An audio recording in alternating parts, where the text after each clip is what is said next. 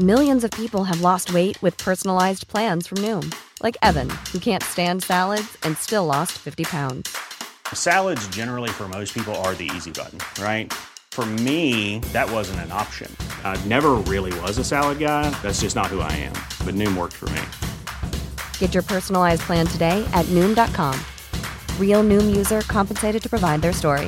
In four weeks, the typical Noom user can expect to lose one to two pounds per week. Individual results may vary. Even when we're on a budget, we still deserve nice things. Quince is a place to scoop up stunning high end goods for 50 to 80% less than similar brands. They have buttery soft cashmere sweaters starting at $50, luxurious Italian leather bags, and so much more. Plus, Quince only works with factories that use safe, ethical, and responsible manufacturing. Get the high-end goods you'll love without the high price tag with Quince. Go to quince.com/style for free shipping and 365-day returns. Many of us have those stubborn pounds that seem impossible to lose, no matter how good we eat or how hard we work out. My solution is PlushCare. PlushCare is a leading telehealth provider with doctors who are there for you day and night to partner with you in your weight loss journey. They can prescribe FDA-approved weight loss medications like Wagovi and Zepbound for those who qualify. Plus, they accept most insurance plans. To get started, visit plushcare.com slash weight loss. That's plushcare.com slash weight loss. Det var 3-2-1 den här gången. Ja, okej. Men det rullar i Ja. Gävle, det rullar i Gävle nu. Mhm. Rullar i Ringarum. Ja. Vem eh, tar inledning? Har inte du skrivit någon inledning? Nej men det är ju...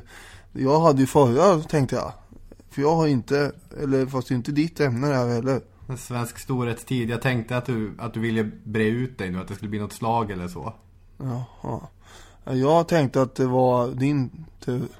Ja, ska jag köra någonting då? Du har ju förberett något. Ja, jo, jag, jag har förberett någonting faktiskt. ja, okej. Kör då.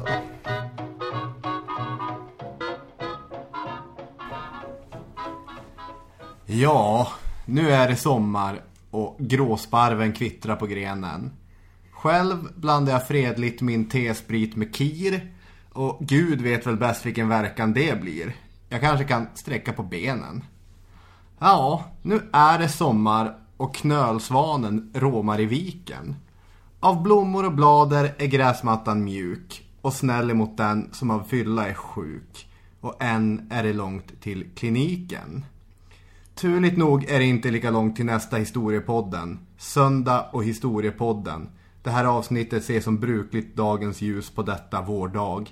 Vilodagen för er andra men inte för oss. Och det känns tryggt va? Tryggt som den mjuka gräsmattan i alla Edwalls visa.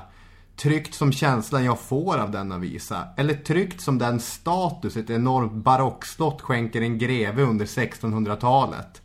Historiepodden har varit ute på semester och Skokloster har vi besökt minsann. Vi har försökt granska hur Carl Gustav Wrangel lyckades med sitt förehavande. Nu är podden igång.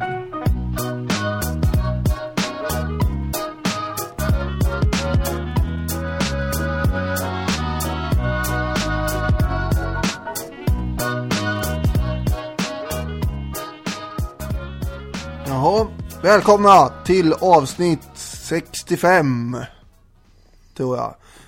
Jag väntar bara på den dagen då du kommer tappa räkningen. Jag är borta Eh. sedan länge.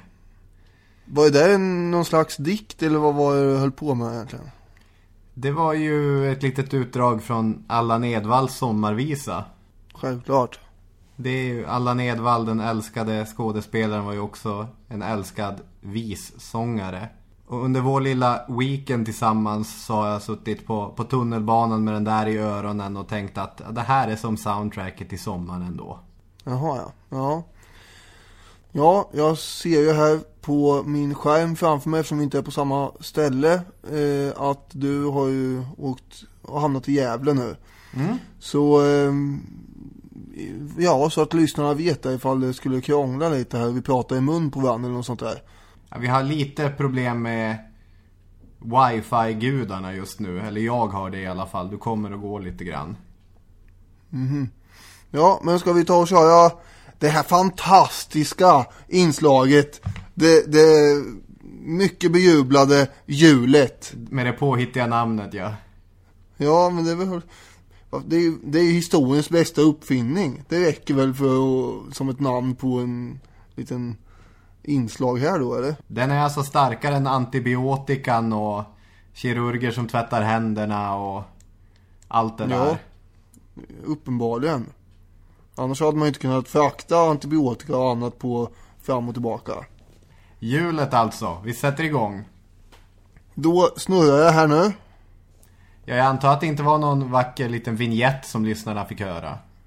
Nej, det kommer framöver. Ska du förklara vad hjulet är ändå? Den är inte helt etablerad. Ja, det kanske man ska göra. För det första här så eh, finns det ju då olika eh, kategorier. Ska jag dra alla dem? Det är sex olika, eller sju är det nu eftersom vi har klämt in kontrafaktiskt men sant i den här också. Precis. Så att det kan bli ett stående, det blir inget stående inslag framöver utan vi kör den här varannan vecka. Så fantastiskt bra är hjulet. Det är alltså varannan vecka Vem är hen, varannan vecka hjulet. Och hjulet innehåller olika historiska tankelekar helt enkelt. Där vi på uppstuds ska försöka placera, vi ska lösa olika problem som vi konfronteras med. Ja, och nu eh, kör vi här helt enkelt. Nu Ja. orkar vi inte jiddra mer. Okej. Skippa mordet. Det betyder att vi ska ta och befria någon människa i historien från eh, att bli mördad helt enkelt. Mm. Och eh, sen kan man i och för sig då om man skulle vilja göra någon slags kontrafaktisk grej av det och fundera på hur det hade blivit sen då. Vi kommer alltså få två stycken historiska mord nu va? Och det är ett av dem som ska bort. som inte kommer hända nu. Ja. Då snurrar jag här första gången. Det blir två snurr till nu då. Ja, sa Alexander den ande. Det var han som eh, på 1800-talet, sent 1800-tal blev ihjälbombad av ett gäng anarkister. Eh, och eh, då kommer nästa här. Spänningen är olidlig. Axel från Fersen. Ja. Ja, vem ska vi rädda? Den är noble, ädle, hjälte Axel von Fersen som blir lynchad av en hel uppjagad Stockholmsmobb 1810 Som bara hade gjort gott i sitt liv och varit med i amerikanska frihetskriget och förmodligen gjort eh, eh, franska drottningen Marie Antoinette på smällen och, och varit med överallt liksom och och gjort saker och ting. Eller den här skurkaktige tsaren som lika gärna kunde få en bomb i huvudet. Jag vet inte, jag, jag bara resonerar helt objektivt här. Ja, det märks att du har en väldigt tydlig tendens i frågan här. Jag känner mig nästan likgiltig inför bägge dessa herrar. Jag, de, det är ju alltid tragiskt när en människa dör, såklart.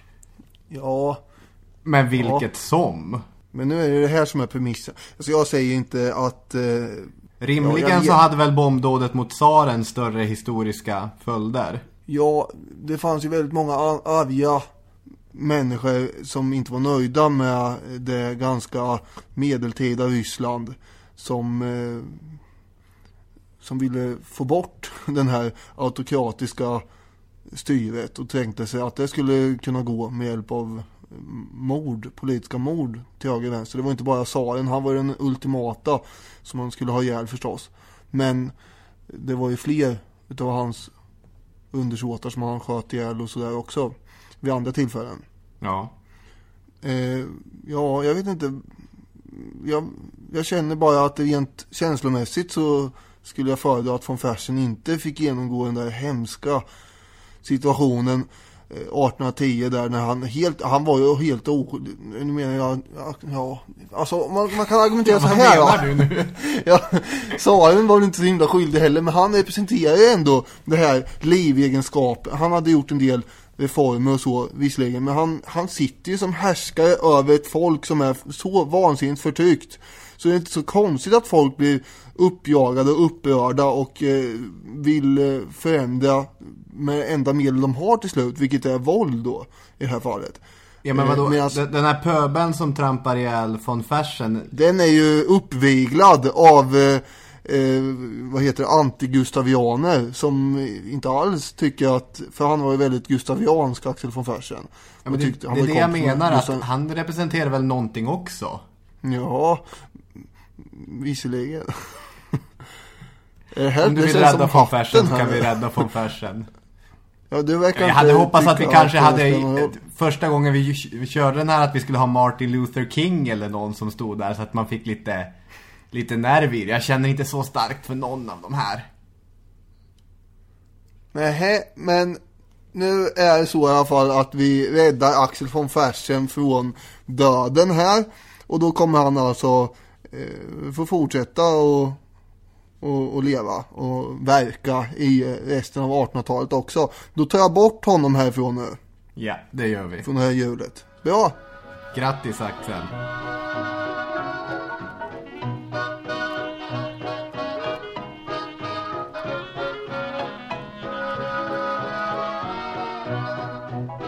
Okej, eh, vad bra. Vad gör vi nu? Ja, ska vi berätta lite grann om vad vi har gjort i helgen? Mm. säger jag och säger ingenting efter det. Jag vet inte riktigt i vilken ordning vi, vi ställer upp det här. Men det som har hänt är ju att vi blev inbjudna att åka ner till Stockholm och gå på tre stycken eh, museer. De som nämndes i slutet av förra avsnittet. Nämligen Halvylska, Livrustkammaren och slutligen Skokloster. Och även bo lite grann på hotell och så. Och det är väl upplevelserna från de här eh, platserna, framförallt Skokloster då, som vi ska försöka prata lite grann om nu. Ja, och vi åkte ju dit eh, och var där under söndagen. Ska vi börja säga något om Livrustkammaren? När du klev in i Livrustkammaren så sa du att det är som att kliva in i sin egen hall det här. Jag har ju varit där några gånger faktiskt. Eh, så att eh, den där Strife, eh, det vill säga Gustav II Adolfs häst som står uppstoppad där, känner man ju igen lika väl som sin egen katt nästan. Nej, nu överdriver jag. Men, nej, men det är ju fantastiska grejer som finns där förstås. Och det ger ju en, en känsla av närhet till historien när man ser stickhål och, och kragar som har skjutits loss på Gustav II Adolfs kläder och sådana där saker. Och Eller eh, Gustav den tredjes ja. maskeraddräkt. precis, där ligger pufferna liksom. Rakt upp och ner. Och jag, jag började med att kolla extra noga den här gången, för det har jag inte gjort innan. På det här skrotet och kulorna som Ankarström sköt iväg mot den. Och kan man stå där och tänka om man vill, jaha, det där har han haft i sig. Och så, allt det man har läst om i historieböckerna. Jag tycker det är det absolut bästa på Livrustkammaren. Hela de här, de här montrarna med Ankarströms puffrer och Gustav den tredjes dräkt och så. Och jag fick ju en, en riktigt, riktigt bra idé när jag var där till Stockholms nästa stora museum. Och det är ju, det här är redan presenterat för dig, men det är ju för bra för att sitta och trycka på. Det är ju Palmemordsmuseet. Jaha, ska man då alltså ta och köra ner alla dessa hyllmeters hyllmeters papper så vanligt folk kan gå och rota i hur som helst? Eller vadå? Ja. Ta allt som är i de här enorma arkivrummen där i, i källaren. Det här är ju, vad är det, världens största eller näst största polisutredning. Jag vet att den fortfarande är pågående. Spelar roll, allting. Ut till allmän beskådan. Alla vapen man har, alla bilder man har. Man kan ha ett rum PKK-spåret, ett rum Christer Pettersson. Man kan ha stora statyer på de olika utredarna. Sätt Hans Holmér, fyra meter vaxdocka. Ja. Vet, folk Ja. kommer älska det här. ja, det är ju spännande som sagt. Men de kanske ska lägga ner utredningen först innan det här. Det är, ja. Jag har en ganska bra idé på ett till museum också i samma anda. Sture Bergvall-museet. Jaha. Men, jaha. ja, det, då ska vi, ska vi ha han van der Kvast då i en fyra meter stor vaxdocka också som står och trycker i ett hörn. Nej men jag tänker det löser flera problem. Dels kan man ta dit sina skolklasser och så för man kan inte sätta Hannes Råstams bok i deras händer. Det blir ju för mycket för kidsen att läsa. Men ta med dem på en, en guidad tur där så får de lära sig allt om den här rättsskandalen. Sen löser det ett problem med vad ska Thomas Quick egentligen göra nu när han är fri? Han ska sitta i en monter på Sture Bergvall-museet såklart. Ja. Och så kan vi ta dit Göran Lambert och van der Kvast och så som får ha debatter mot folk. Man kanske själv får gå upp och debattera mot Göran Lamberts. Ja, du har ju tänkt i alla fall, det måste jag ge dig. De här idéerna är helt fria, vem som helst som vill ta dem. Det är lugnt, allt jag vill ha är lite cred. Ja. Kan man eh, tänka sig en scen där eh, Lambert och eh, Leif GW Persson eh, sitter eh, typ eh, och debatterar med varandra varje dag eller i alla fall kanske varje måndag mellan ett och tre eller något sånt där. Och sen är det lite vakter runt omkring som inte ryker ihop. Eller också så tar man bort vakterna så gör man bara en stor Jerry Springer-show av allting så kan de banka lite stolar på varandra grejer. Fast jag vet inte om GV kan vara där varje måndag för GV kommer jobba rätt mycket på Palmemordsmuseet. Ja, just ja. Han är ju upptagen där med. Ja. Förstås. Ja, ja. Min starkaste, mitt starkaste intryck från vårt besök på Livrustkammaren var ju annars att jag blev hyschad. Det var ju vansinnigt roligt. Tyvärr missade jag detta. Det... Men jag fick ju återberättat. Jag stå, står och pratar med en gemensam vän till oss om drottning Kristinas gravöppning 1965. Och så är jag mitt i den absolut mest intressanta delen av anekdoten. Och då kommer en gubbtjuv i linnebyxor och blå kavaj fram och säger Man behöver faktiskt inte skrika här inne. Jag tycker ändå att han har en poäng här. Man skulle inte gå runt och vråla bland de här vördnadsfulla grejerna som man ska visa aktning och respekt. Jag står där och skriker som en... eh, Jag vet inte vad. Jag visste inte att museer var rum för tyst kontemplation. Jo. eh, Ja, det är en nyhet för mig. Alltså, Nej. Och så är man så jäkla väluppfostrad. Det är vad som stör mig mest. Att man tar mössan i hand och säger Oj, förlåt nådige herrn. Spring inte och berätta för länsman. Jag har redan hamnat i problem hos länsfiskalen och min ömma moders hjärta klarar inte mer skam. Förlåt, förlåt, förlåt så mycket. Jaha. Ja, det... Så du blir väldigt förnärmad av det här? Till. Ja, och det är, den, det är min värsta känsla att vara förnärmad. Hur många gånger har du liksom repeterat den här scenen i huvudet och velat säga något annat till den? Eh, hundra gånger. Precis, det här var hundra gångs jubileet vi just hade. Ja, äh, fick jag inte skoja om drottning Kristina i Livrustkammaren så kommer jag i alla fall göra det i, i min egen podd inför tusentals människor som lyssnar. Hör ni det hyschande gubbar? Ni kan inte stoppa oss, vi är för starka. Fan. Ja, Ja, ja, de- kör då, den där storyn. De hade ju en utställning om kungliga begravningar på Livrustkammaren. Och bland annat så handlar det lite grann om drottning Kristina. Och att hennes grav öppnades 1965 av ett glatt gubbgäng. Och just den här berättelsen finns att återfinna i Liv Strömquists prisade bok om vad som brukar kallas det kvinnliga könsorganet. Boken heter Kunskapens frukt. Och det här är då ett glatt gäng som vill öppna drottningens sarkofag i Rom eftersom litteraturen har föreslagit att drottningen kanske är intersexuell eller pseudohermafrodit eller något av de andra glada begreppen som används. Det är framförallt en gynekolog på 30-talet, Elis Essen Möller, som skriver om det här. Och det populariserades sen på 50-talet av historikern och författaren Sven Stolpe. Och deras poäng var då att drottningen var så begåvad inom språk, filosofi, astronomi och matematik att, men vänta, det här är ju typiskt manliga egenskaper. Men så är hon så oberäknelig. Det är ju typiskt kvinnlig egenskap. Och ointresserad av sitt utseende. Hon kammade sig bara en gång i veckan. Dessutom gifte hon sig inte. My God, mon Dieu, oh my lord. Så de fick igång den där gravöppningen, åkte ner till Rom på 60-talet, stirrade intensivt på skelettet en stund och landade i insikten att ja, men det här är bara ett skelett. Det, vad hade vi tänkt att det här skulle ge? Något av en waste of time. Jag blev ganska, inte upprörd, men jag tyckte det här var väldigt iögonfallande när jag läste det första gången. Det som den här utställningen på Livrustkammaren kanske gav mig var ju att det är ganska vanligt att kungliga gravar öppnas och att man petar lite grann i dem. Karl den XIIs grav hade väl öppnats fyra gånger tror jag. Eh, sista gången var ju väl, då kunde man ju ta foton och grejer och det var ju eh, tacknämligt. Eh, det kunde man ju inte göra de första tre gångerna. Men det är väl förmodligen den här skottskadan i huvudet som eh, har irriterat folk en smula och att man Ja, man kunde helt enkelt eh, ta reda på vart det där skottet kom ifrån. Det är, väl, det är ju det man ville åt, eh, åtminstone sista gången misstänker jag. Eh, apropå Karl XII så står man ju också och eh, begrundar leran på hans rock där varje gång man är där. Och tänker, den där leran är från Fredrikshald minsann. Vad nu det ska vara bra för att stå och fundera över, men det gör man ju.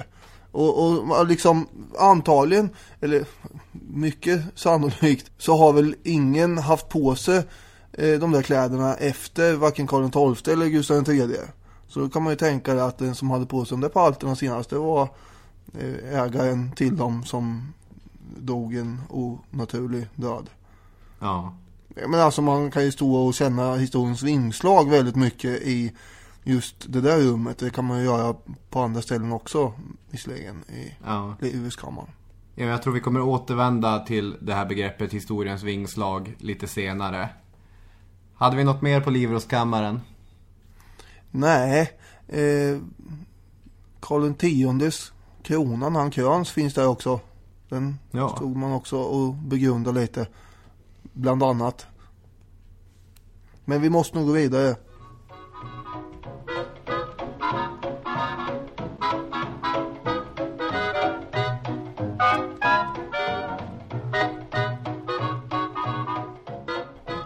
Ja, på söndag var vi inne en sväng också på Halvylska, det här palatset mitt i stan. Som är väldigt, väldigt imponerande. Det var intressant att jag avslutade förra podden med att säga tack och hej, nu drar jag till Baggböle. Ja, det hänger ihop lite. Ska förklara Ja, det- varför? Ja, men det, Baggböle är ju den plats som har fått giva namn till processen då skogsbolagen förvärvade svenska bönders skogsmark. Och Halvylska är ju ett palats som då tillhörde Wilhelmina Hallwyl, men hon var ju född Kempe och var arvtagare till en industriförmögenhet då hon var dotter till träpatronen Wilhelm Kempe. Och ja, Halvyl kommer då från Walter von Hallwyl, en schweizisk adelsman som hon gifte sig med. Så att vill man hårdra det lite grann så är det ju träpengar som har byggt det där väldigt, väldigt vräkiga stället. Ja, det är ju helt eh, enormt vackert. Alltså när man går utanför där så kan man ju inte föreställa sig eh, vad som finns där inne egentligen. Det som gör det där stället så speciellt är ju att ja, det var väl redan Wilhelmina som bestämde att det här ska bli ett museum. Ja, hon ägnar ju större delen av livet i princip åt att samla in grejer som också hon kunde tänka sig var intressant för framtiden och inte bara som man själv tyckte var spektakulärt på den tiden. Gör du på samma sätt när du samlar eh, grejer? Tänker att det här kommer eftervärlden ha glädje av? Nej, det kan jag inte hävda att jag Alla mina fina pocketböcker här. Oj, oj, oj vad människor kommer gå och titta på dem i framtiden. Nej men hon eh, såg ju till att köpa in också mycket målningar och, och sånt där. Förutom alla vapen. Hon hade en enorm vapensamling också. Apropå det så kommer vi komma in på ännu större vapensamlingar snart. Men hon hade ju faktiskt med det. Och en stor, ett helt porslinsrum finns ju. Man kan gå och titta. Mest eh, iögonfallande är väl ändå att eh, överst så finns det ju en hel bowlingbana. Det är ganska flashigt ändå för en, eh, för en tant i slutet på 1800-talet. Bara, Nej men här ska vi bygga en bowlingbana. Och där uppe finns det också en massa tavlor som de har köpt in runt omkring ifrån Europa och sådär. Eh, så mm, det är också ett häftigt ställe.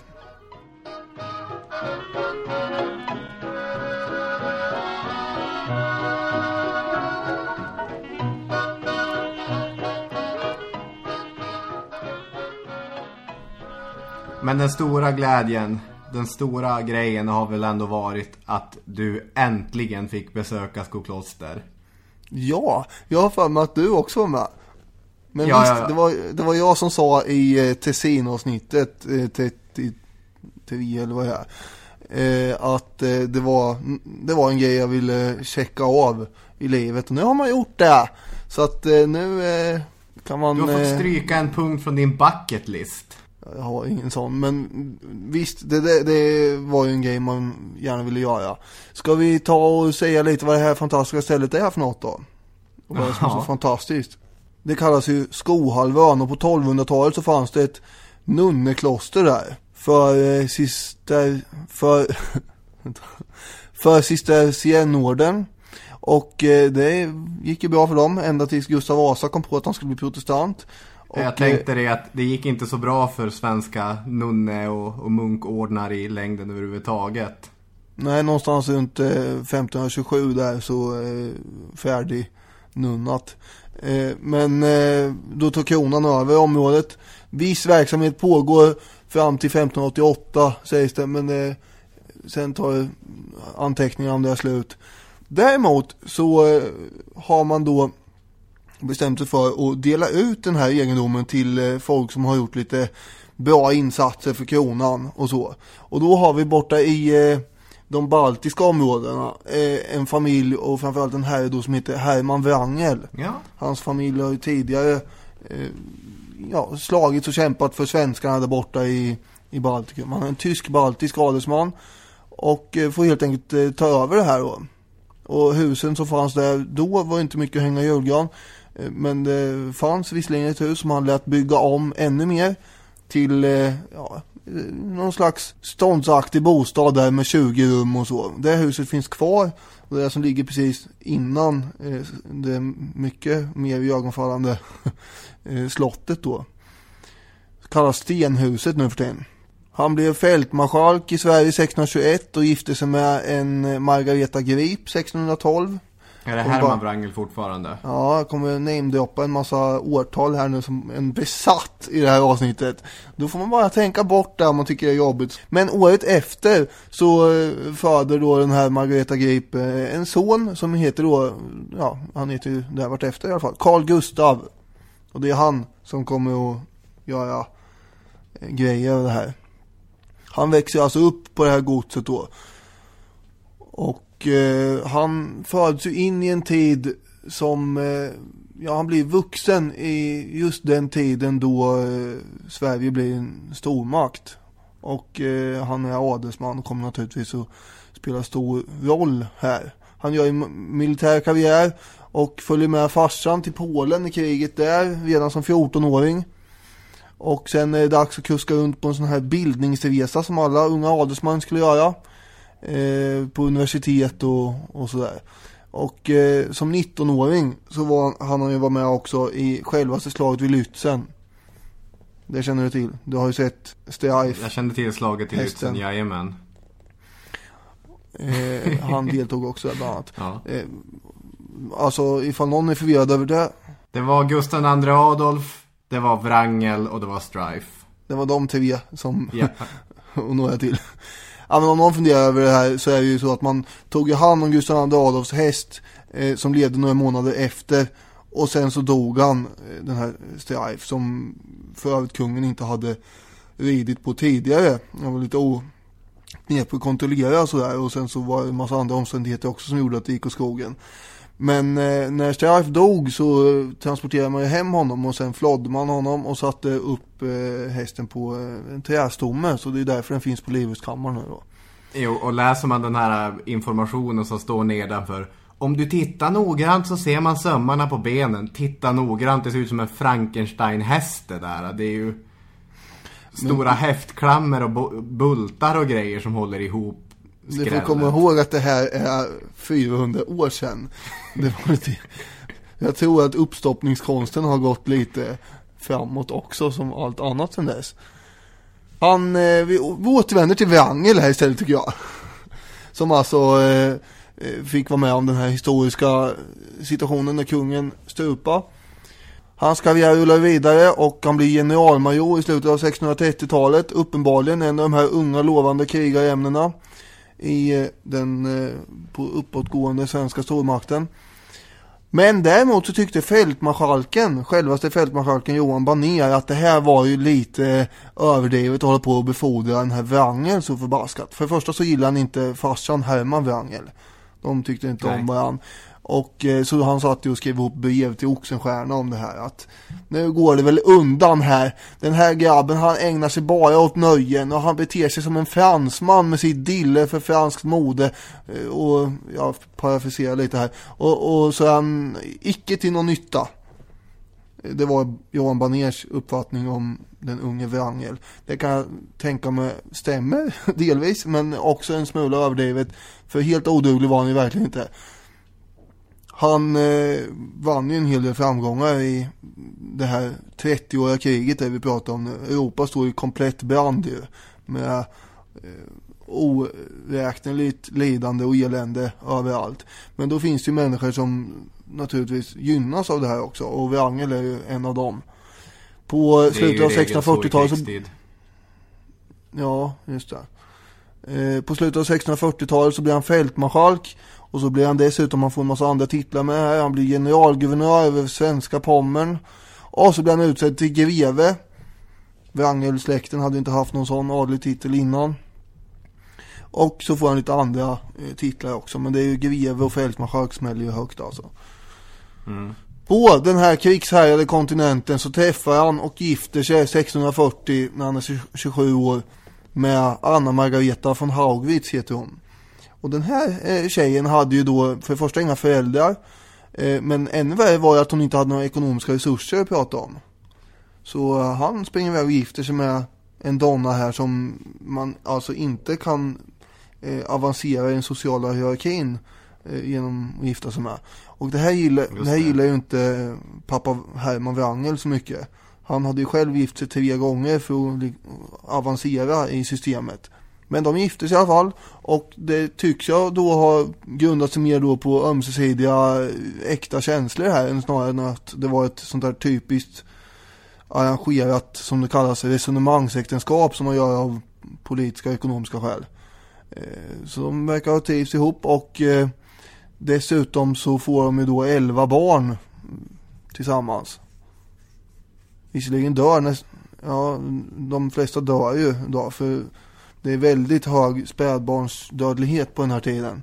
Oavsett hur rik man är så är det svårt att hålla kidsen vid liv här. Så det blir bara tre till slut döttrar som kommer att överleva föräldrarna. Och med tre stycken döttrar då har du ingen som ens kan ta ditt namn vidare. Nej, så är det ju. 1646 så blir han till och med utsedd till att föra befäl över hela svenska armén efter att Lennart Torstensson då har blivit för, en annan general blivit för sjuk och gammal. Eh, och sen eh, 1658 så är han ju också med eh, Karl X och knallar över isarna där. Han leder ena flygen över isarna mot Danmark och man tvingar Danmark på knä och sen så får man då Skåne och Blekinge och de här. Bara för som snabbast dra hans militära karriär här. Så man vet att det här är inte vem som helst.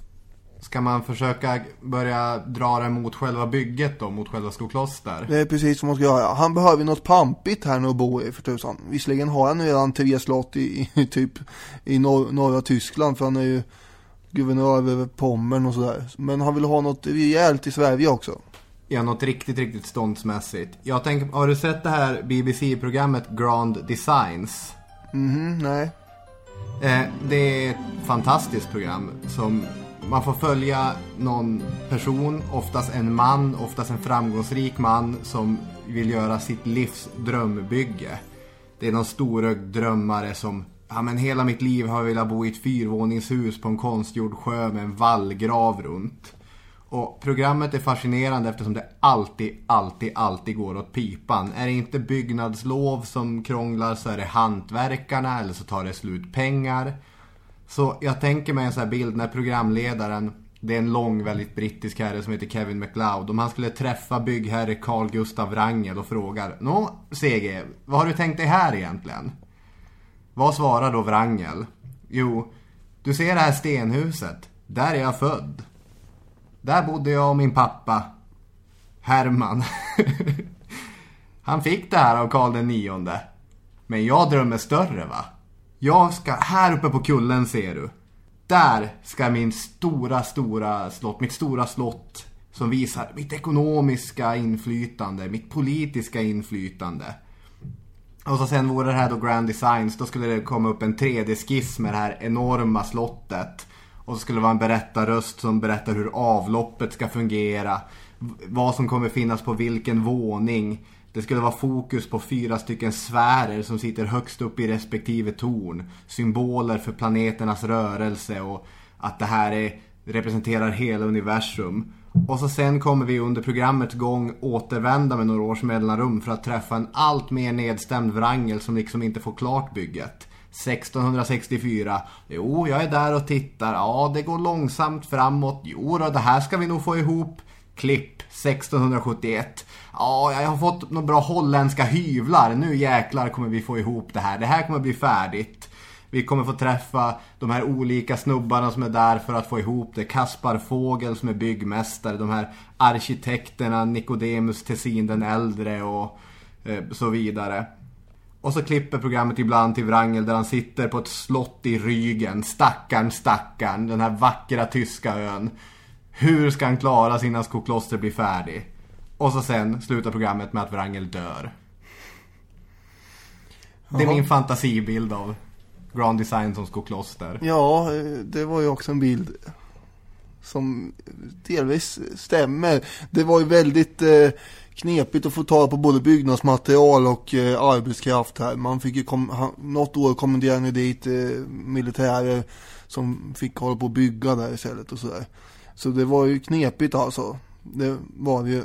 Men eh, tio år efter att det började 1654 då hade man ju fått dit taket överallt i alla fall. Ja. Eh, Så då bjöd han ju på taklagsöl, 125 liter, en stor tunna fick de sätta i sig. Nu har vi i alla fall tak över huvudet här. Och du drog ju en bra story kring det här, men man kan ju säga lite annat runt omkring med uppvärmning av eh, rum i alla de här. Det är många rum här då. Förstås, det är fyra våningar. Slottet är ju som en, som en kub kan man säga. Och sen eh, fyra eh, åttakantiga torn som förut står i eh, precis linje med de olika väderstrecken. Det är som du sa, som du var inne på det här med det ska symbolisera universum och världen ska på något sätt inkapslas i det här slottet. Så därför finns ju alla eh, rum har ju också namn efter olika städer i världen och sådär. Men eh, uppvärmningen i de här rummen är ju då en stor öppen spis i princip i varje rum. Ganska stora sådana som dominerar rummen helt och hållet egentligen. Det är lite kyligt annars. Men det var inte meningen att man skulle bo där så värst mycket egentligen. Det är ju en representationsbostad det här. Han har ju andra ställen att bo på egentligen. Man måste ju säga något om den här rustkammaren som ligger på fjärde våningen.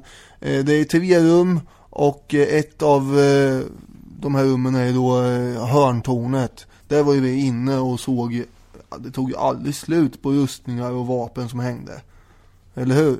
Nej, det var väldigt, väldigt mycket. Det finns ju flera samlingar där också. Dels Wrangels egen rustkammare, men även det som släkten Brahe sen har samlat där. Ja, precis.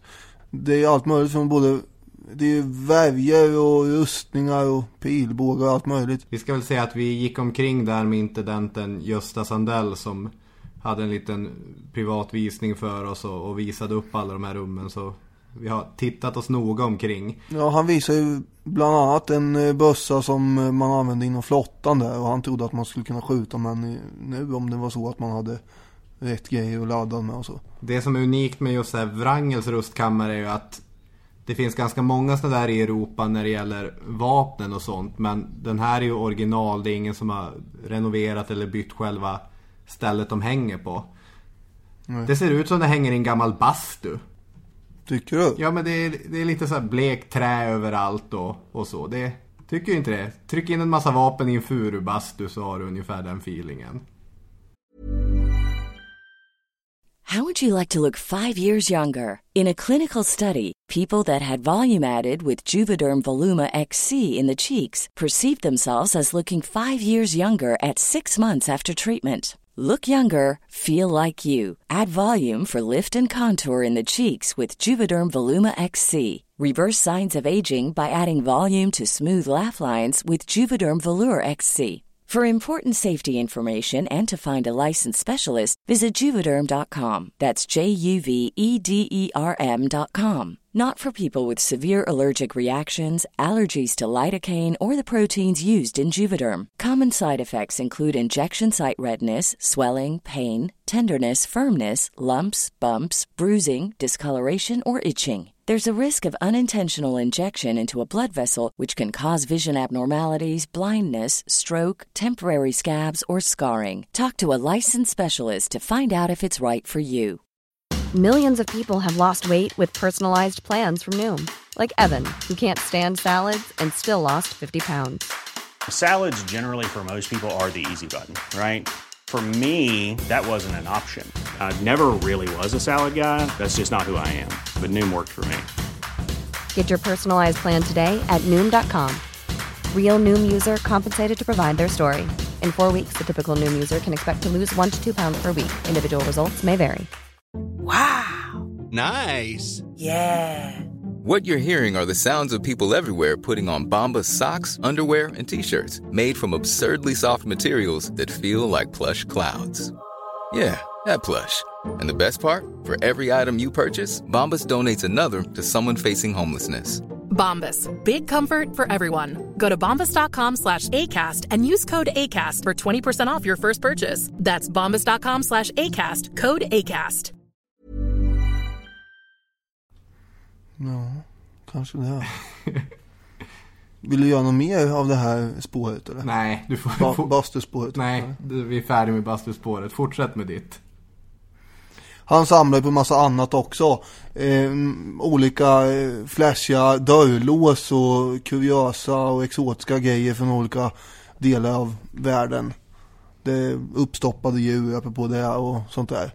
Eh, Tus, Skalet från en jättesköldpadda. tusentals föremål. Ja, precis. Nu kan jag inte svära på att den där sköldpaddan kom dit under Wrangells tid. För det kommer ju fortsätta och eh, ramla in grejer Mm. under århundradena här. En stor kajak i sälskinn från någon inuit. Ja, det var nog däremot han som eh, samlar på sig. Man kan väl eh, låta en diplomat från Florens som var på besök eller åtminstone hade träffat Wrangel eh, säga vad han var för typ. Ett citat från honom här. Han är väluppfostrad, praktlysten, frikostig, ordhållig men lättvetlig och mycket svag för kvinnor. Aldrig är han sysslolös. Antingen läser han eller arbetar han vid sin svarvstol eller modellerar hus och fästningar. Och eh, apropå den här eh, Gösta Sandell som gick runt med oss. Han hade en egen liten eh, han har haft en diskussion med någon han kände en gång om vem, vilken historisk karaktär kan man jämföra Wrangel med? Ja. Kommer du ihåg vem, man kom, vem de kom fram till? Var det så att det var Göring? Ja, Hermann Göring jämf- kunde man jämföra med. Ja. Och då parafraserar jag lite här igen eftersom eh, ja, men båda hade ju ett charmant sätt.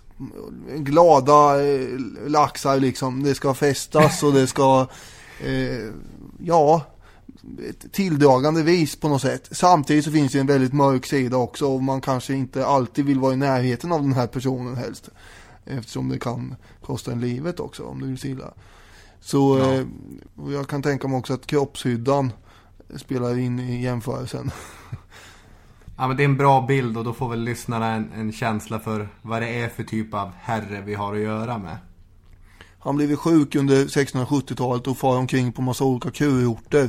Han eh, har gikt och sådär. Det är ju eh, inflammation i lederna och det är ju inget kul. Samtidigt så beordrar den här Nederlandskungen Karl XI honom att ta befälet över eh, i kriget mot Brandenburg 1674. Och det är då man eh, sen då ett par år senare lider det här brutala nederlaget i, vid Färberlein mot Brandenburgarna. Det är i princip då som den här senare staten Preussen eh, kommer att ha sitt embryo i den här segern mot svenskarna kan man säga. Ja just det. Och Preussen spelar ju viss roll för historien senare. Pytte pytte lite. Eh, och efter det så eh, tappar han ju inflytande i, i norra Tyskland och han är väl deprimerad och har ont överallt och så går han och dör då 1676. Och eh, apropå det jag nämnde i det här Tessin-avsnittet som också tar upp Skokloster lite grann så var ju ett av hans eh, ordspråk att det är inte det förgängliga som jag eftersträvar.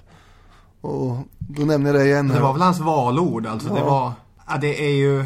Mycket. Det är ju stort såklart att, att stå för det. Ja, han lyckades väl lite grann med det också. Planen var ju att Skokloster skulle bli typ släktens eh, stamställe för kommande generationer och så. Men han hade ju ingen son som vi var inne på. Då kommer Margareta Juliana Wrangel, dottern, och få den som tar över här. Vad har vi på henne? Jag har inte mycket på henne. Jag vet att hon gifter in sig i familjen Brahe och att familjen Brahe blir de nya föreståndarna för slottet. Och att de lyckas behålla det även under reduktionen. Ja, hon förvandlar det här till ett fideikommiss, vilket betyder att eh, familjens äldsta arvinge som ska ta över. Och i det här, och de andra får ju då inte någon del i det här, utan de eh, blir ju kompenserade på annat sätt, förhoppningsvis. Eh, I fideikommisset så eh, ingår ju då slottet och alla de här inventarierna, vilket också hade varit Wrangels önskemål eh, sannolikt då att eh, det här ska hållas ihop den här samlingen som jag har jobbat och gnetat med att samla ihop hela livet typ. Eller i alla fall en stor del av det. Men den här Nils Brahe som hon gifter sig med, han eh, hamnar ju som sagt mitt i den här reduktionen. Och Brahe-släkten var ju enormt rik, men också en smula snål. Det var kanske därför de lyckades eh, behålla eh, Skokloster delvis. Han var tvungen att hosta upp rejält mycket pengar till eh, Karl XI i någon form av, ja för att ta inte vårat slott. Men grejen är att slottet är ju hennes och därför så tror jag också att man kunde rädda undan det här från reduktionen en del. Det är inte Nils Brahe som står för det direkt utan det är ju hon som gör det. Och då, det var ju, det var väl typ Brahe-släkten som, eh, som kungen ville roffa åt sig grejer av.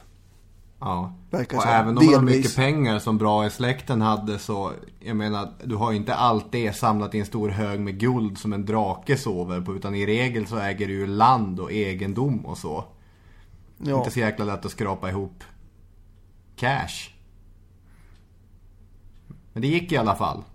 Och det var ju många som inte lyckades med om man säger så. Ja, jo. En trappa upp i den här västra slottsdelen, den, den våningen kallas ju idag Brahe-våningen. Och det är för att eh, eh, de, de här makarna då, eh, Margareta Juliana och Nils, eh, bestämde sig för att göra om de här kungliga gästrummen till privata rum. Och det känner jag kanske beror, det, det kan ju bero på vad som helst, men det känns som att, om jag ska spekulera fritt, reduktionen, Kungen hotar att ta allting ifrån oss. Varför ska vi ha gästrum som står och väntar på honom här? Vi vill inte ha hit karln ändå. Vi gör om det här till våra rum nu. det känns som det. Så eh, Brahe-våningen eh, kallas eh, den delen av slottet. Då. Dessutom så, de bor ju inte på själva slottet utan de bor ju på massa andra gårdar som de har. Eh, och eh, man eh, satt ju i sjön, eller man ska säga, inte i sjön, men man satte i marken en massa äppelträd som gav avkastning och en massa annat också. Humleodling och det tillverkades öl på Skokloster och sådär. Och alléer och sånt som ska ingå i ett vackert slottskomplex förstås då. Det hade inte blivit klart under under Wrangels tid. Utan det gjorde man nu och sen allt det här överskottet av äpplen och all och grejer det skickar man iväg till de andra brargårdarna så man kan fästa upp det där. Så, eh, så gjorde man. Sen dör ju Margareta eh, 1699 och då har ju Nils dött några år tidigare. Och då är det dags för hennes äldste son eh, att ta över. Den här Per heter han. Men han eh, har väl lite otur när han är och pluggar i Uppsala så han drunknar i någon å eller sjö där. Och då kan inte han gärna ta över.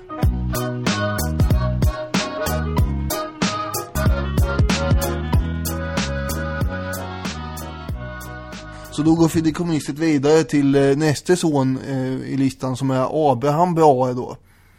Och han kommer att sköta det här slottet fram till 1728. Och det är med honom som de här ordspråken som man kan se på väggarna poppar upp. Eller poppar upp, Just de blir ju ditmålade antar jag. Men eh, de införs då. Och ett av dem... Det finns hundratals ordspråk Precis. som är inmålade Jag tänkte dra ett där. av dem eh, som lyder Bygger man hus med var mans råd kommer taken aldrig på. Ungefär. Och det, är Ja. för, ja, men det påminner lite om för många kockar i soppan så blir det ingen bra soppa. Ska, eller kan man inte dra den parallellen? Jo, det kan man göra. Sådan kung, sådant folk. Står det så också någonstans? Ja. Mm. Vet du vilken romersk kejsare som hade det som valspråk?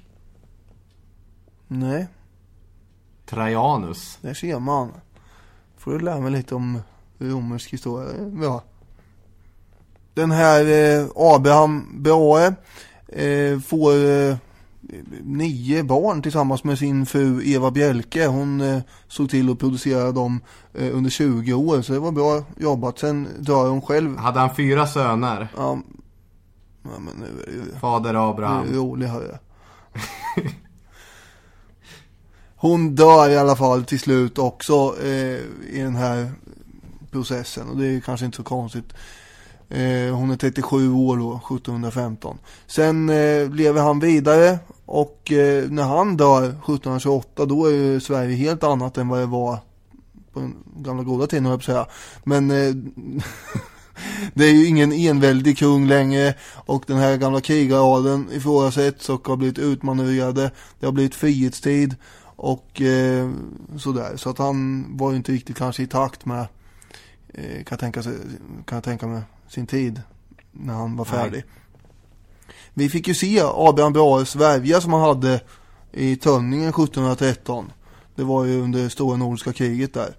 Eh, där eh, i Tönningen i Nordtyskland så belägrades ju svenskarna av eh, danskar och saxare och, och massa annat folk som eh, liksom drog åt snaran kring Sverige hela tiden. Och det här var under Magnus Stenbocks eh, episod då han försökte göra vad han kunde här uppe i, i nord, nordiska området medan kungen satt och tryckte ner i Bender. Och vid den kapitulationen så blev ju Adam Brahe tillfångatagen då också. Men han eh, fick med sig en hel del grejer ändå, eh, uppenbarligen. Bland annat sådana här propagandaskrifter som eh, han Gösta pratade om fanns också. Som han öste över fienden och sa att eh, nej men det här belägringen ni håller på med den är ju helt lönlös. Det är väl lika bra att ni slutar med den och sådär. För det så gör man ju också i, eh, även på 1600-talets krig. Propaganda. Ja, ja, information är makt. Ska jag rulla vidare här i Brahe? Eh, Ja, om du har mer om Brahe så rulla vidare. Oh ja, Erik Brahe är sex år, det vill säga eh, Abrahams sonson när, eh, när hans farfar där går där. Och eh, han eh, gjorde teckningar när han var i 14-15 års åldern som vi fick se där. När vi var där. Det tyckte inte Gösta var Ja. jätteelegant men de var väl helt okej. Kommer du ihåg dem? Jo, jo, det- var ju... Jag tyckte det var himla här- bra ändå för att vara en 14-åring eh, i och för sig. Jag kan med rita men inte sådär kanske. Nej, men det, det var... Det var helt ordinärt. Varken mer eller mindre. Men det, det var ju den här utbildningen du rita sådär? Nej men vadå, vad jag kan och inte kan är väl helt... Skulle du lyfta fram någon som var ganska duktig på att springa 100 meter också? Nej, nej, ni har rätt. Det var inte så mycket hänga i julgran kanske. Han var en helt okej division 2 ytter. Ja, så kan man. Nästan jättebra på fotboll. Ja, ja, ja. Vad han gör är att utöka egendomarna lite grann. Han köper på sig lite olika områden. eh, Och det är väl det han gör i, princip för Skokloster. I övrigt så var han ganska indragen i eh, det här politiska ränksmederiet som pågick under frihetstiden. Så det som är intressant med honom är ju att han är förmodligen en ganska bra tjenis med kungen Adolf Fredrik. Eh, och eh, den kungen eh, känner ju de flesta svenskar till eftersom det sägs att han dog när han festa där på semlor. Han satt och tryckte i sig en semla och sen föll han rakt ner med nyllet i skålen med mjölk som bara sprutade omkring så ja, nej det vet jag inte men ja, eh, han ska ha dött då under ett semmelfrosseri. Mm. Eh, och en av hans största passioner sägs det också allmänt, vilket det var också i och för sig, eh, att svarva snusdosor. Så fort han var trött på allt annat. Bara, Nej, nu orkar inte jag med här. Nu går jag och sätter mig och svarvar lite snusdosor. Stör inte mig. Eh, och eh, han hade däremot en fru. Vi kommer säkert återkomma till eh, de här vid något annat tillfälle. Men Lovisa Ulrika, hon var ju då syster till eh, Fredrik den store av Preussen. Och han minsann, han var ju en rejäl kung där nere som bestämde saker och ting själv. Till skillnad från hennes man som bara satt och svarvade snusdosor och tydligen åt semlor dagarna i ända. Eh, och hon ville ju att han och monarkin skulle ha samma betydelse i Sverige som den hade i hennes brorsas eh, land. Därför tänkte hon så göra en liten kupp ju. På 1750-talet. Och Erik Brahe var ju med i de här kuppplanerna eh, tycks det som. Och försökte eh, se till att eh, kungen eh, och monarkin skulle ha mer makt igen. Helt enkelt bara avbryta frihetstiden och återgå till det som det var förr. Och det som hade eh, provocerat fram det här var att Lovisa Ulrika var så vansinnigt förargad över att den här namnstämpeln som också är ganska känd. Eh, man behövde ju alltid kungens namnteckning på alla beslut. Men han hade ju ingen direkt annan makt att prata om. Och under den föregående kungen så hade man infört den här namnstämpeln. Man orkar inte leta reda på kungen vad han eh, alltid var. Så fort man skulle besluta något. Så då hade man en stämpel istället och bara satt och tryckte på eh, dokumenten. Och den hade man eh, återupplivat nu. Och det var det som gjorde henne så arg, så arg. Så rosenrasande arg. Så eh, då planerade den här kuppen och man skulle, eller hon sålde de här kronjuvelerna. Eh, vilket då var statens. Men då var en av hennes eh, tjänare som eh, gick och skvallrade för typ regeringen och sa att nu håller hon på att koka ihop en kupp här och hon har sålt kronjuvelerna, diamanterna i dem och så. Så då gjorde man eh, en inventering och upptäckte till sin fas att eh, ja men hon har ju gjort detta. Hon tänker minsann ställa till med eh, skandal. Så eh, då börjar man ju rota mer och mer i det här. Till slut så kommer man ju fram till att det fanns en del adelsmän som var inblandade här. Bland annat Erik Brahe då. Och han och fyra andra eh, adelsherrar eh, torteras och till slut avrättas här 1756. Och det är för övrigt då enligt officiella eh, uppgifter den eh, sista gången som tortyr användes i Sverige också. Gustav III kommer ju avskaffa det sen. Gustav III som sen för övrigt gör den här kuppen som ser till att kungen får så mycket makt igen, som, precis som hans mamma ville att kungen skulle ha. Ja, det slutar med att Erik Brahe blir ett huvud kortare än vad han var till att börja med. Också en eh, replik som du gillar att upprepa. Men det är precis det det slutar med. Hans fru, eh, Kristina Piper, hade ju förgäves försökt vädja till domstolen att eh, bespara honom detta hårda straff och snälla. Men nej, det var inget som bet när man försökte avskaffa frihetstiden. Det var också eh, fyra andra eh, herrar som avrättades också efter de här adelsmännen.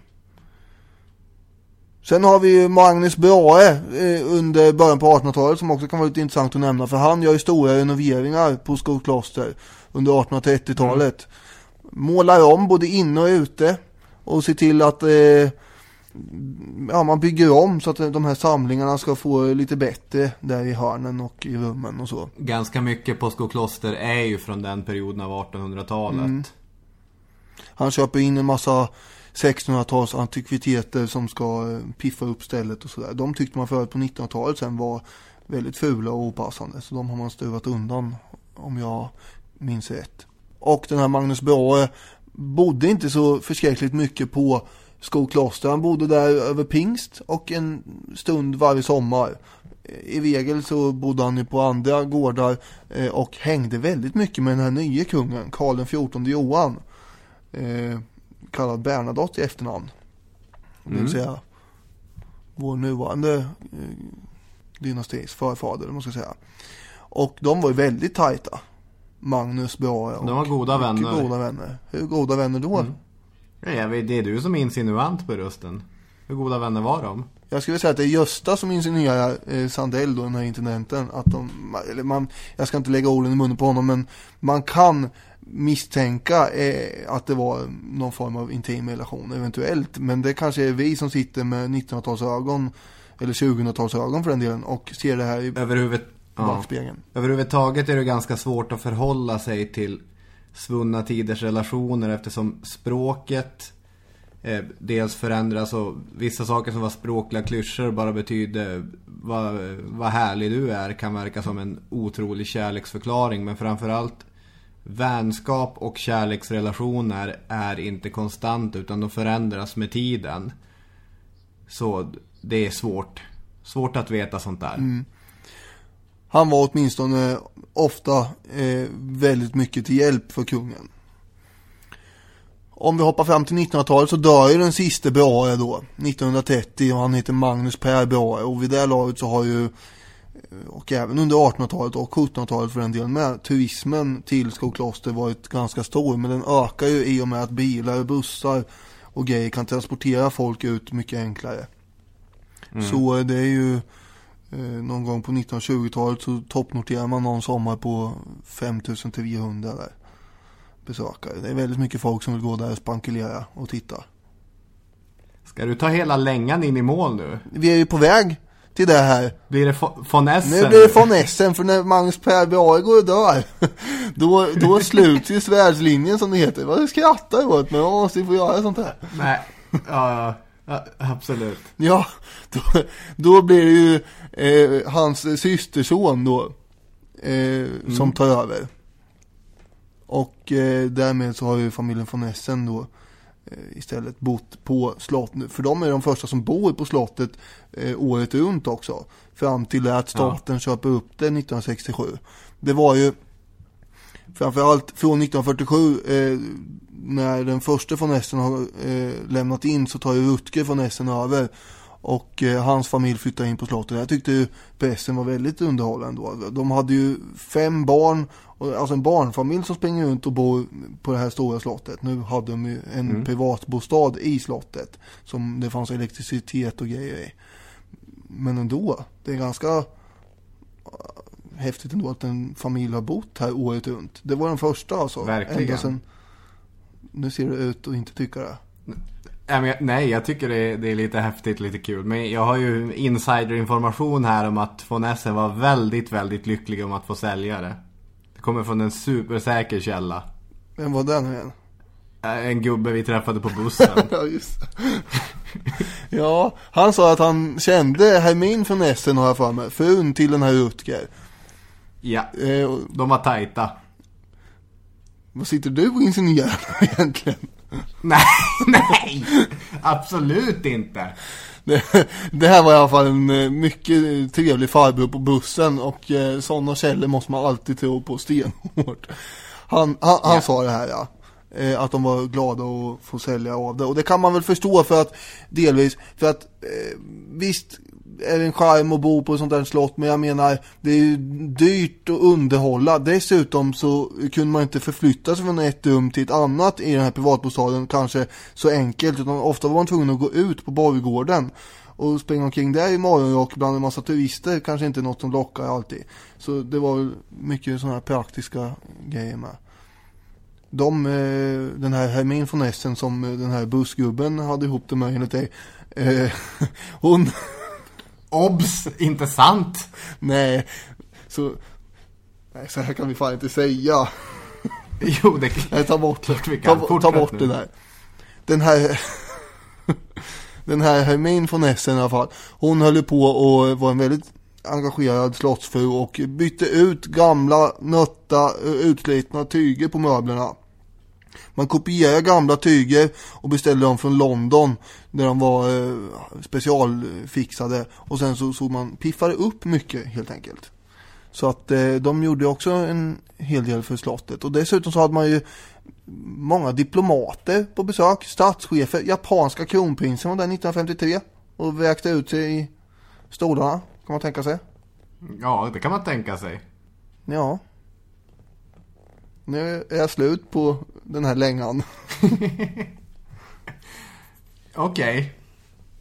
Vad gör vi då? Staten köper alltså det här 1967 för 25 miljoner, mellan 25 och 30 miljoner. Det här kan ju vara det största rånet ever. Det är ju superbilligt. Men visst, det var ju kostnader som sagt som jag sa med att förvalta det här och så. Så man kanske såg det som att man blev, man blev det, det var en väg ut på något sätt. För vem skulle annars köpa det här om inte staten gjorde det? Ja. Intressant är att staten då, de köper det för samlingarnas skull egentligen. De tycker att det här enorma slottet som samlingarna ligger i, det, är, det finns inget värde i det. Utan vi tömmer, tömmer stället, skjutsar ut alla grejer till Nationalmuseum och så sen kan det här stället få stå som en ödekåk i Gråträsk och Ruttna. Sen ändrar man sig, det blir inte så. Nej, man insåg väl eh, vartefter att även slottet har ett värde.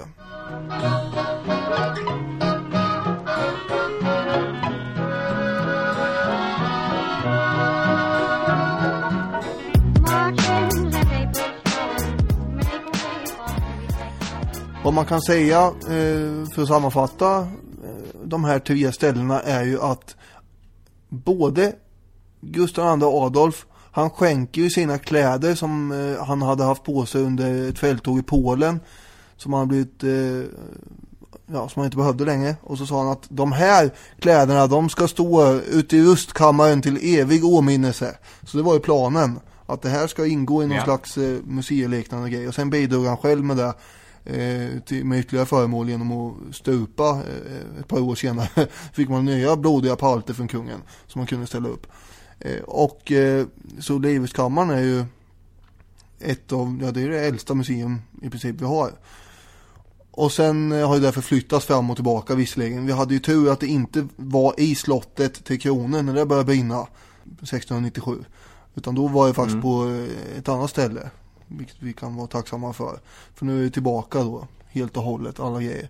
Sen har vi då eh, Wilhelmina Hallwyl som som sagt ständigt hade det här i huvudet att det skulle bli ett museum av det. Hennes hem.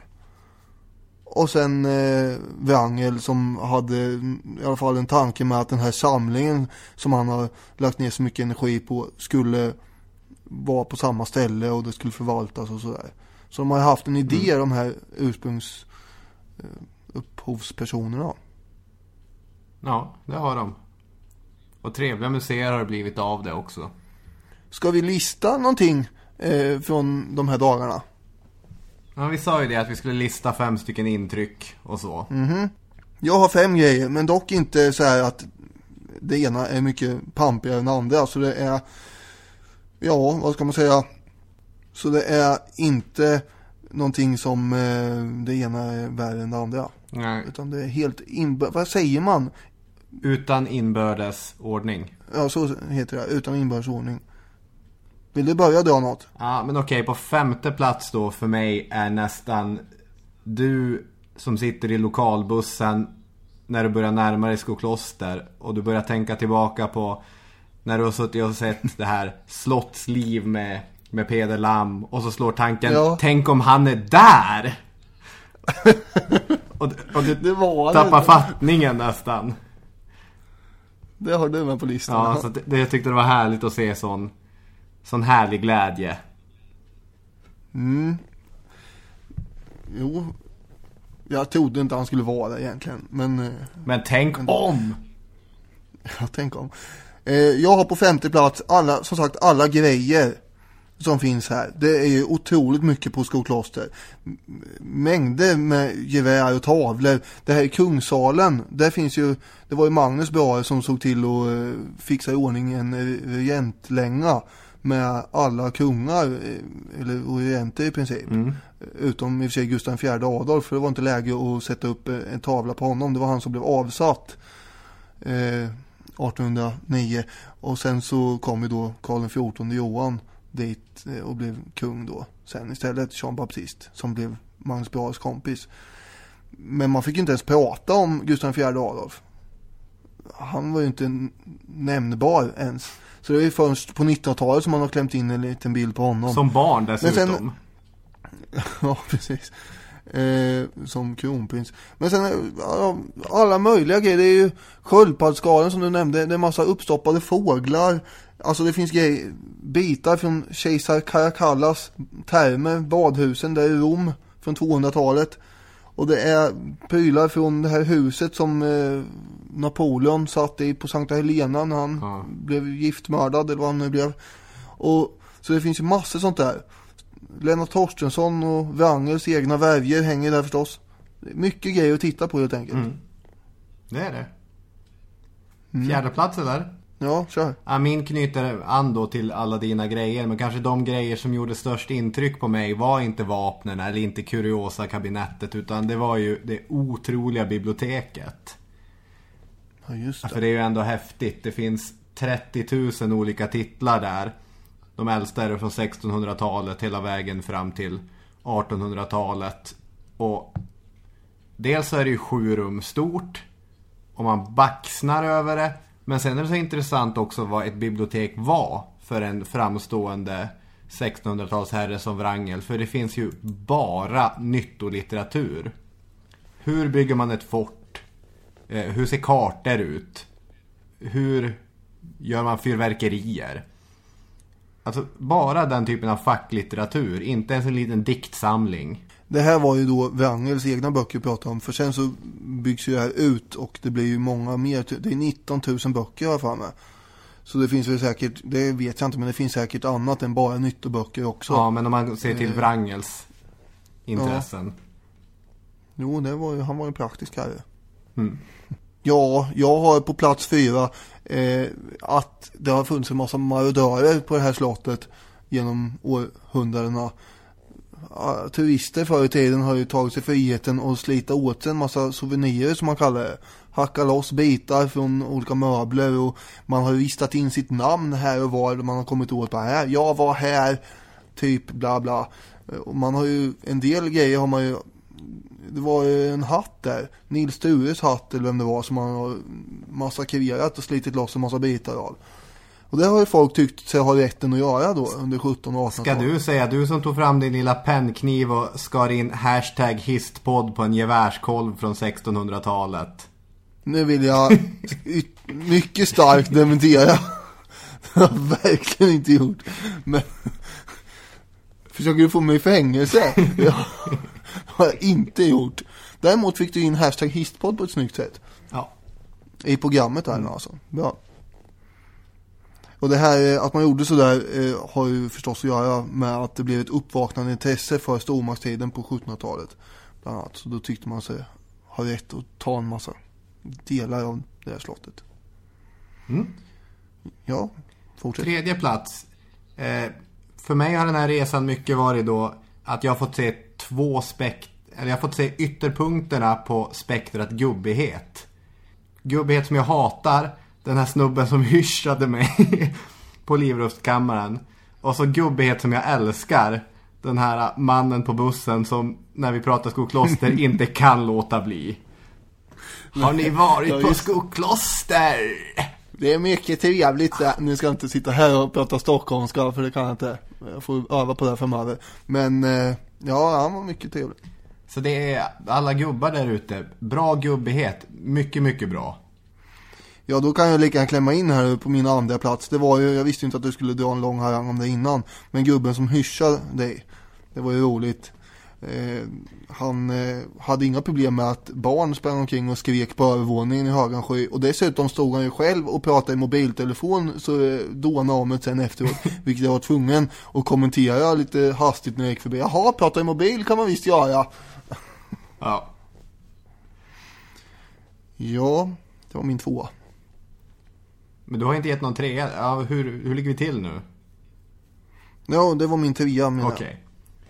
Ja, min andra plats då är på tal om Magnus Brahe och på tal om Karl den 14 Johan. Jag tycker, Ska du ta samma som jag har också på min lista? ja, vi får, jag tycker mycket om Magnus Brahes hyllning till den svenska kungen. Ja. Vad bra, då förenas vi i en punkt här. Ja, att han har tagit ett av tornrummen, inrett det helt i vitt och så är det stora scener ur kungens liv på vägen fram till kröningen. Och i mitten en stor staty där kungen är avbildad som krigsguden Mars. Och står då liksom barbröstad, otroligt atletisk fast med Jean Baptiste Bernadottes anletsdrag då. Ja, det är ju, eh, vad ska man kalla detta egentligen? Det är ju bara för mycket. Ja, Egentligen. alltså det är så, jag vet inte heller vad man ska kalla det, men det är ju Men- en sorts härlig fanatism. Ja, men det är ju romantiken och man eh, diggar antiken. Eh, och det är väl därför man kommer på att göra så här. Dessutom var de ju väldigt bra kompisar. Eh, minnesrunden kallas ju det här eh, rummet då. Mm. Och då är det första Ska platsen. Ska du dra, jag hoppar ju över en här då, så då kan väl du få ta din. Min första plats är det första och största rummet som vi var inne i i Skokloster och det var där jag verkligen kände historiens vingslag. Den stora bankettsalen blev ju aldrig avslutad eftersom om man ska hård, hård dra det eh, man, när Wrangel dog så packade man ihop och gick hem. Så att Ja, vem ska betala lönen nu liksom? så att det finns alltså den här byggarbetsplatsen från 1600-talet kvar där. I det här enorma rummet som ser ut som någon märklig lada eller så. Det är verkligen hur stort som helst. Det är 15 meter takhöjd i det. När jag var hemma i Arvidsjaur nu så har jag och mina föräldrar suttit och tittat på flera dokumentärer av Olle Häger och Hans Villius. De finns ju ute på SVT nu. De där måste alla titta på. Och en av de allra bästa handlar om Messaure. Det samhälle som mellan 57 och 62 växte fram kring bygget av en enorm damm. Troligen Europas största jordfyllda damm. Och det här är ju ingenting egentligen. Men jag menar, det är bara en stor, stor damm mitt ute i ingenting. Men det blir en helt fantastisk berättelse eftersom Ja men där stora byggnadsprojekt pågår, dit flockas ju folk och där lever människor och förhåller sig till det här bygget. Och kollar man sent 1600-tal, Skokloster, så finns det ju massa bostäder hos gårdsfolk. Det finns brygghus, det finns tvätthus, det finns smedjor, det finns en krog, det finns till och med en skola. Jag menar, det blir mycket storhetstid när man pratar något sånt här och det blir alla de adelsmän som har rått om och, och alla de byggherrar som har varit där och petat. Men här har ju människor, många människor, levt och verkat och så.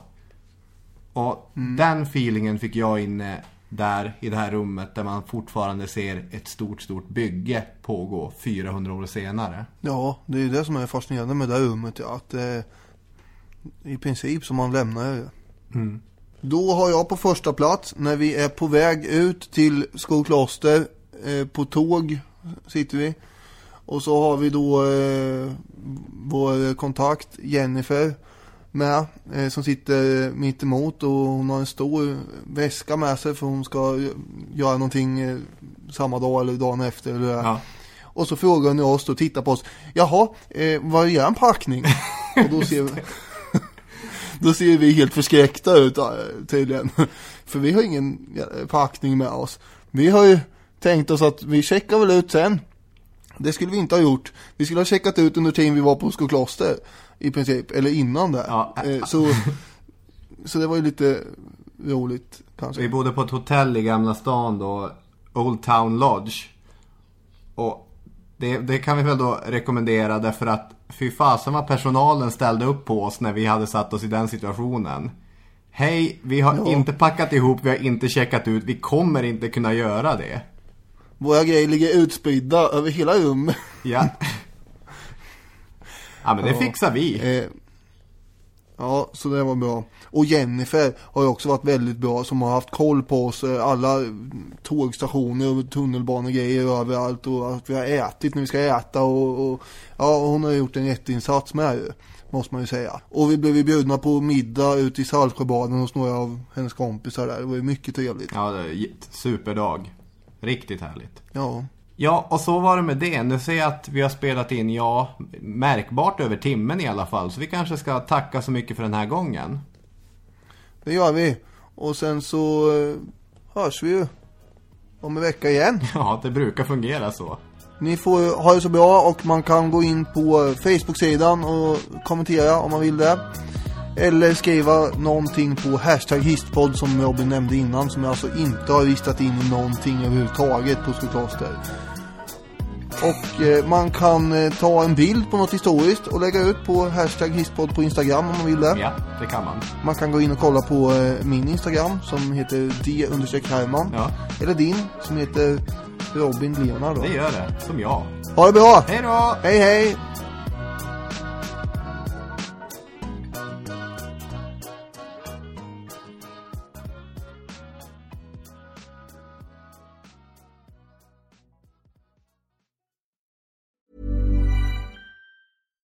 When we're on a budget, we still deserve nice things. Quince is a place to scoop up stunning high-end goods for 50 to 80% less than similar brands. They have buttery soft cashmere sweaters starting at $50, luxurious Italian leather bags, and so much more. Plus, Quince only works with factories that use safe, ethical, and responsible manufacturing. Get the high-end goods you'll love without the high price tag with Quince. Go to quince.com slash style for free shipping and 365-day returns. Even when we're on a budget, we still deserve nice things. Quince is a place to scoop up stunning high-end goods for 50 to 80% less than similar brands. They have buttery soft cashmere sweaters starting at $50, luxurious Italian leather bags, and so much more. Plus, Quince only works with factories that use safe, ethical, and responsible manufacturing. Get the high-end goods you'll love without the high price tag with Quince. Go to quince.com slash style for free shipping and 365-day returns.